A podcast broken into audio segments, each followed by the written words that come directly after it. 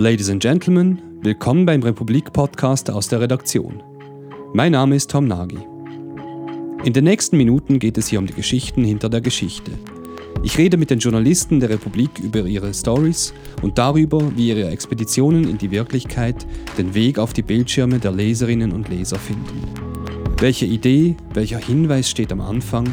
Welche Fragen stellen sich im Lauf der Recherche? Welche Schwierigkeiten gilt es zu meistern, bis die Story wasserdicht ist und publiziert werden kann? Im heutigen Gespräch geht es um digitale Demokratie bzw. darum, was passiert, wenn diese Utopie auf die schiefe Bahn gerät. Die Republik-Journalistin Adrienne Fichter beschäftigt sich seit längerem mit dem Thema der Digitalisierung politischer Prozesse. Von ihr erschien im letzten Jahr das Buch Smartphone Demokratie. Sie hat sich in den letzten Wochen mit dem Movimento Cinque Stelle des italienischen Komikers Beppe Grillo auseinandergesetzt, das in den kommenden Wahlen möglicherweise zur stärksten Kraft des Landes aufsteigen könnte. Und sie zieht unter den Titel Digitale Diktatur ein düsteres Fazit dieser einst so hoffnungsvollen Bewegung.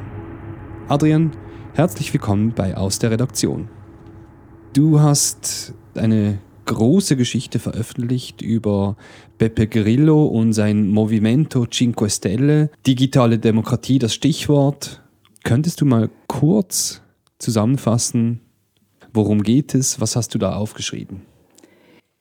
Ja, wie du schon gesagt hast, äh, es geht um die, beziehungsweise um der Movimento Cinque Stelle die zurzeit populärste Partei Italiens, wobei die Partei selbst möchte, möchte nicht eine Partei sein, sondern eine Bewegung. So nennen sie sich, so sehen sie sich. Und ich wollte aufzeigen, ähm, inwiefern sie ihr Versprechen, eine demokratische, erfolgreiche Internetpartei zu sein, über eingelöst haben. Das ist eigentlich der Kern meiner Geschichte. Beppe Grillo hatte angekündigt, dass alles, was entschieden wird in der Partei, soll im Netz passieren. Jeder kann sich aufstellen lassen und jeder, der Mitglied ist und eine Mehrheit der Wählerinnen Stimmen bekommt, ist gewählt. Und es hat sich herausgestellt, dass einerseits ganz, ganz viele neue Leute in die Parlamente eingezogen sind, junge Leute, Studentinnen, Arbeitslose, ähm, viele Frauen auch. Ähm, das Erscheinungsbild war ganz anders. Die Leute sind, die Politiker sind plötzlich mit Sneakers und Trainerhosen gekommen. Aber andererseits hat sich eben auch gezeigt, dass diese Partei genauso autoritär funktioniert wie die anderen etablierten Parteien Italiens. Also wie die Parteien, wie das Feindbild von Beppe Grillo. Wann wurde diese Bewegung gegründet? Wann, wann ist sie gestartet und ähm, was stand eigentlich am Anfang? Also ganz am Anfang stand eigentlich der Blog von Beppe Grillo. Der wurde 2004 lanciert. Ähm, die Idee stammt nicht von ihm, sondern von einem IT-Spezialisten, ähm, Gianroberto Casaleccio. Er war auch später der Kopf und Gründer der Bewegung, also der Denker der Bewegung und Beppe Grillo war das Aushängeschild nach außen, das Gesicht der Komiker. Und er hat 2004 mit diesem Blog begonnen und hat dann einfach über die Missstände der italienischen Politik geschrieben. Und da ging es um Korruption, da ging es um Umweltverschmutzung, da ging es um Monopole. Und dieser Blog wurde immer populärer und hat auch den Boden bereitet. Die Bewegung hat dann eigentlich sozusagen eine neue Zivilgesellschaft, die, das Entwickeln einer Zivilgesellschaft ausgelöst von 2004 bis 2007, 2008. Die Leute haben sich versammelt, sie haben sich in der Blog-Kommentarspalte kennengelernt und Beppe Grillo wusste, es wird von ihm erwartet, dass er jetzt was tut, eine Kampagne lancieren, eine Partei gründen. Er hat sich eigentlich lange dagegen gewehrt. Er wollte eigentlich nicht Teil des Establishments sein. Und dann hat er gedacht, okay, ich versuche es mal aus Jux in die Partito Democratico einzutreten und da mich als Vorsitzenden aufstellen zu lassen. Wohl wissend, dass die nichts von ihm wissen möchten und die Teilnahme verhinderten.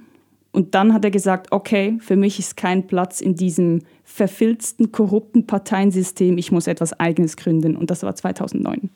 Was für eine Figur ist dieser Beppe Grillo?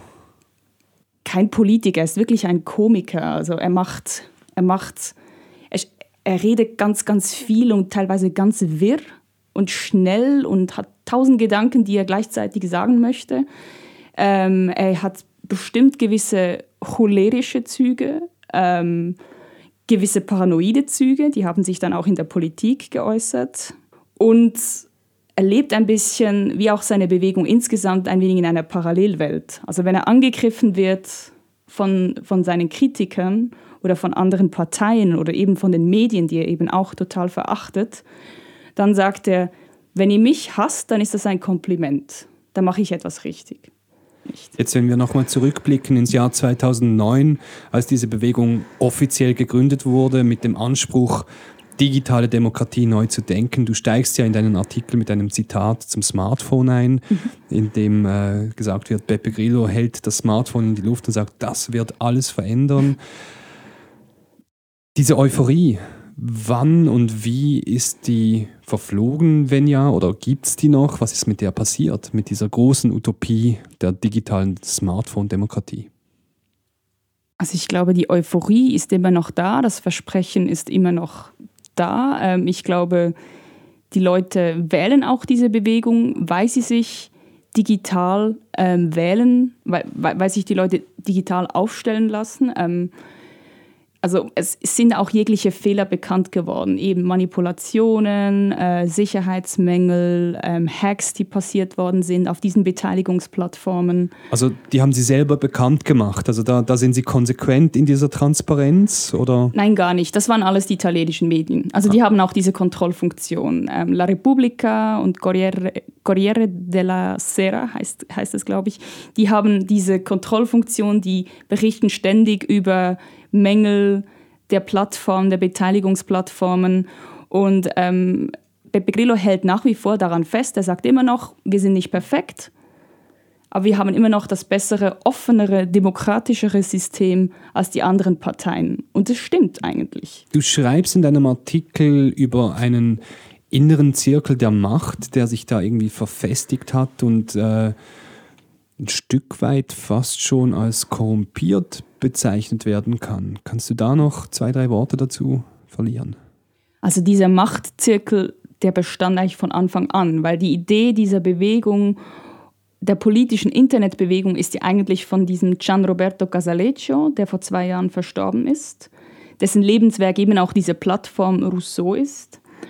Und er ist halt der Kopf und der IT-Spezialist und seine sein Unternehmen, die ähm, Gasaleccio Associati ähm, mit Sitz in Milano, die betreibt alle Blogs, alle Plattformen. Die ist eigentlich, ja, die ist eigentlich das operative System dahinter. Und alle Redakteure, die die Blogposts schreiben, diese Ghostwriter auch teilweise von Pepe Grillo, die sind eigentlich die, die unsichtbare Macht dahinter. Also man, man weiß relativ wenig über die, aber es ist eigentlich eine private Firma, die diese politische Bewegung in Italien regiert. Also sie hat die Daten von allen 2200 Politikern, die gewählt sind. Sie hat die Daten ähm, von den insgesamt 120.000 zertifizierten Mitgliederprofilen. Sie weiß, wie die Leute auf der Plattform abstimmen. Und wenn man, wenn man dann halt mal anders abstimmt, als es die offizielle Linie vorgibt, dann könnte das ein Risiko werden. Hast du dir als Fachfrau für digitale Demokratie diese Plattform mal angeguckt?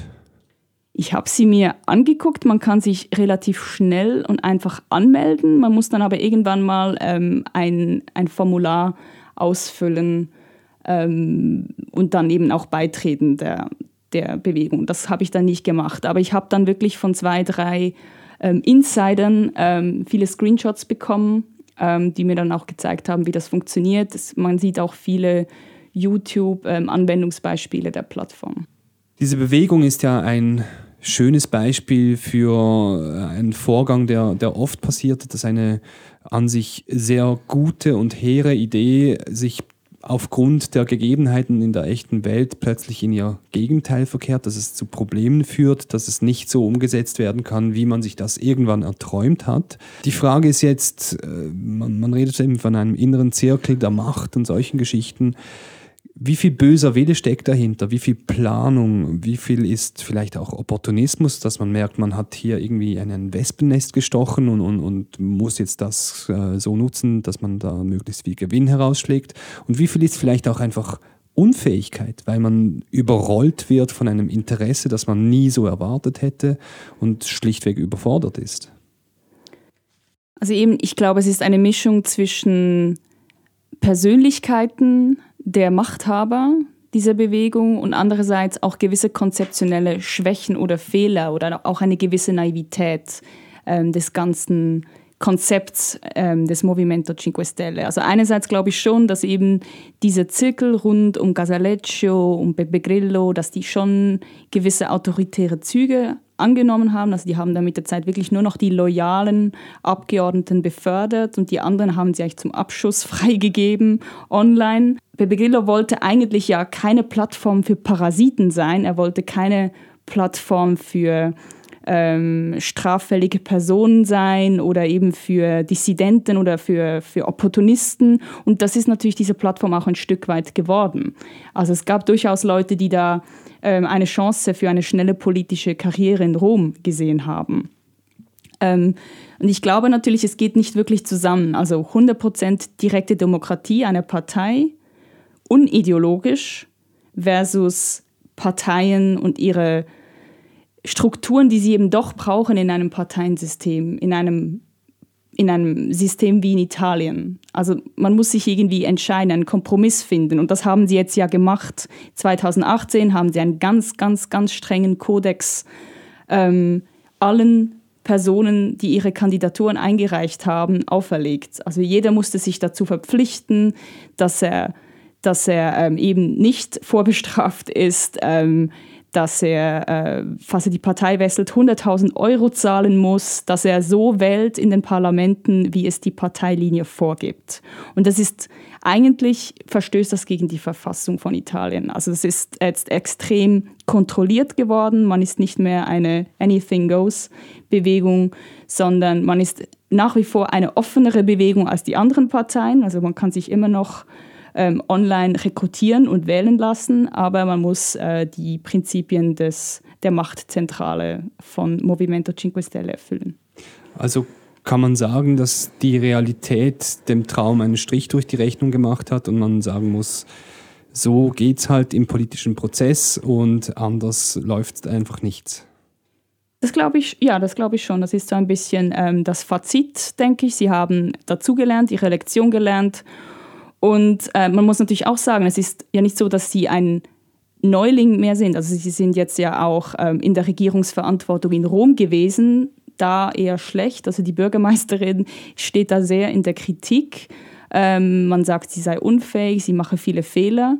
Aber man hört natürlich auch viel Positives ähm, über die Abgeordneten, gerade die im Europaparlament sitzen die ähm, arbeiten auch sehr viel mit Rousseau, mit der Plattform ähm, zusammen. Also sie, sie fragen, befragen die Mitglieder und sagen, ähm, was hält dir von meinem Vorschlag, soll ich den so einreichen oder nicht? Also es ist schon mehr, es ist vielleicht nicht eine direkt demokratische Abstimmung, aber es ist ein Dialog mit den Wählern und sie, sie haben auch gezeigt, dass sie im Europaparlament mit anderen Fraktionen konstruktiv zusammenarbeiten können. Also sie haben schon einen gewissen Leistungsausweis, der aber eben auch zeigt, dass man muss eben doch gewisse politische Ideologien vertreten, um erfolgreich zu sein ja, um sich durchzusetzen in diesem politischen Diskurs und, und wirklich Dinge bewegen zu können.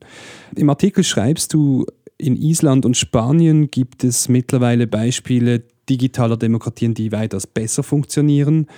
Was ist dort anders?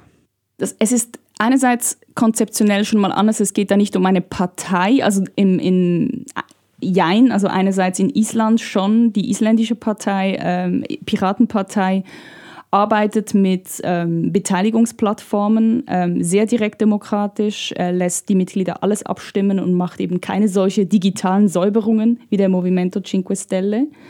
Andererseits werden diese Plattformen, das habe ich jetzt ähm, im Artikel nicht genannt, die werden auch eingesetzt von der lokalen Regierung. Also die lokalen, lokale Regierung befragt die lokale Bevölkerung regelmäßig über die zehn wichtigsten Themen der, ähm, der Stadt Reykjavik. Und das ist natürlich auch ein anderes Setting. Wenn, wenn, die, wenn die Regierung fragt, dann muss, dann muss das ernst genommen werden und da muss auch was passieren. Das muss umgesetzt werden. Daran wird man auch gemessen. Also nimmt man das dann auch insgesamt viel ernster. Und in Spanien ähm, gibt es, äh, hat eben die Podemos auch sehr ähm, ein sehr elaboriertes Mitbestimmungssystem gemacht. Ähm, man hat da vielleicht mehr Einschränkungen umgesetzt. Man hat nicht gesagt, anything goes, also jedes Thema, das genügend Stimmen erhält, ähm, erhält ähm, einen, einen Politiker, der sich dazu verpflichtet, das einzubringen. Man hat es vielleicht etwas schwächer gestaltet. Man hat gesagt, okay, wir nehmen diese zehn Punkte auf in unser Wahlprogramm und dann schauen wir weiter. Also vielleicht, so wie ich es jetzt analysiert habe. Ähm, ich werde mich dem Thema ähm, Decidim und aus dieser Plattform noch in meinem nächsten Stück, einer meiner nächsten Stücke noch annehmen. So wie ich es analysiert habe, macht man einfach weniger Versprechen, diese hält man aber dafür ein. Also ein bisschen zurückkrebsen oder, oder quasi sich, sich auf Wesentliches besinnen und das dafür dann richtig machen. Genau. Okay. Wo steht eigentlich die Schweiz in Bezug auf digitale Demokratie? Ja, ich sage immer, die Schweiz ist ein Entwicklungsland in Sachen digitaler, direkter Demokratie. Ähm, gibt es, es gibt relativ wenig ähm, Plattformen, verbindliche Plattformen, weder von der Partei noch vom Bundesrat, die da eingesetzt werden. Also es gibt eigentlich gar keine, die mir jetzt spontan einfallen. Ähm, das hängt damit zusammen, das ist meine Erklärung, dass unser Leidensdruck einfach nicht da ist. Also in all den ähm, Ländern, in denen man halt wirklich nur alle vier, vier Jahre ähm, sich politisch beteiligen kann an den Wahlen, da ist natürlich auch die Wut sehr groß. Denk da denken sehr viele Leute, hey, ich kann nur alle vier Jahre wählen und eigentlich könnte ich digital viel mehr mitbestimmen. Ich könnte viel mehr meine Meinung äußern. Ich könnte viel mehr Themen einbringen. Warum, warum warum gibt es das nicht? Warum geht das nicht zusammen? Warum gibt es keine digitale Demokratie des 21. Jahrhunderts? Und da ist auch die Wut sehr, sehr groß. Also eben auch in Italien war auch die Wut sehr groß, dass man so wenig Mitbestimmungsmöglichkeiten hat. Und in der Schweiz hat man die besten Mitbestimmungsmöglichkeiten. Damit verbunden sah man auch keinen Anlass in dem Sinne auch ähm, noch mehr, also direkte Demokratie digital hier noch auszubauen. Ich denke, was eine Möglichkeit ist, wäre Volksinitiativen im Netz, also die Unterschriften zu sammeln. Das wäre eine Möglichkeit, die ich sehe, ähm, die aber auch, ähm, die der Bundesrat jetzt gerade neulich gesagt hat, nein, das machen wir nicht. Also hat eine klare Absage erteilt dem E-Collecting. Jetzt machen wir einen Sprung vom Inhaltlichen zur Meta-Ebene sozusagen. Was stand eigentlich für dich zu Beginn dieser Geschichte? Aus welcher Idee ist sie entstanden? Weil das ist ja nicht etwas, was jetzt groß in den Medien behandelt worden ist in den letzten Wochen und Monaten. Wie bist du darauf gekommen, dieses Cinque Stelle Movimento genauer anzugucken? Ja, das ist eine lustige Geschichte. Ähm, das fing an, glaube ich, im November. Da war ich an einem Podium zum Thema digitale Demokratie. Der Anlass war die Publikation meines Buchs ähm, Die Smartphone-Demokratie. Und an diesem Podium im Cabaret Voltaire war das, äh, zusammen mit ähm, Jakob Tanner und Philipp Sarrazin und Christoph Kuklik, haben wir eben verschiedene Aspekte dieses Themas besprochen. Da ging es eigentlich mehrheitlich mehr um Meinungsbildung, um Social Media, um Fake News. Da ging es eigentlich nicht so um Governance, also um digital regieren. Und im Anschluss äh, des Podiums, wenn dann das Publikum die Fragen stellen darf, haben sich dann verschiedene Personen gemeldet. Und dann hat irgendwann mal ein Mann, äh, ein älterer Mann, die Hand aufgestreckt und hat gesagt, ja, ich meine, ich, ich spreche da über die AfD und über die SVP und Parteien, die zwar auf Social Media sehr, sehr stark sind, aber in Italien, da wo ich herkomme, da regiert, da gibt es eine Partei, eine populistische Partei, die alles digital regiert. Und zwar mit vielen Fehlern. Und ich habe ihn zuerst nicht so ernst genommen. Ich habe gedacht, ja, stimmt wahrscheinlich, wahrscheinlich übertreibt er. Und ich habe zwar schon gehört, dass der Movimento Cinque Stelle durchaus, ähm, durchaus äh, autoritäre Züge hat oder im Netz sehr erfolgreich ist, aber ich habe mir nicht vorstellen können, dass diese Partei wirklich ähm, so dieses, dieses Versprechen gemacht hat der digitalen direkten Demokratie.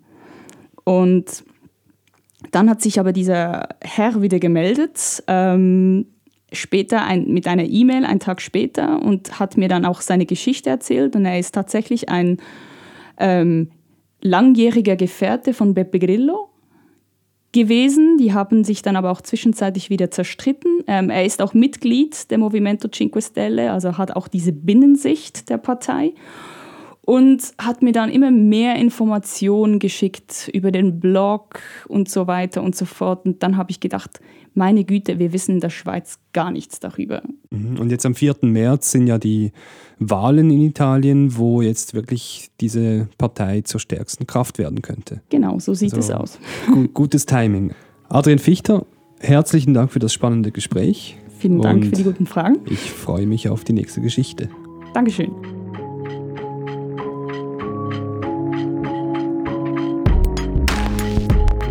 Herzlichen Dank für die Aufmerksamkeit. Dieses Gespräch wurde ermöglicht durch die mehr als 18.000 Verlegerinnen und Verleger der Republik. Wir würden uns darüber freuen, auch Sie in diesem illustren Kreis begrüßen zu dürfen.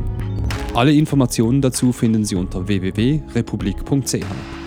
Und sollten Sie Rückmeldungen zu diesem Podcast haben, freuen wir uns über eine Mail mit Lob, Tadel und allem dazwischen an kontakt.republik.ch. Als Produzent dieses Beitrags wirkte Marco Dinardo, am Mikrofon waren Adrian Fichter und Tom Nagel. Bis zum nächsten Mal.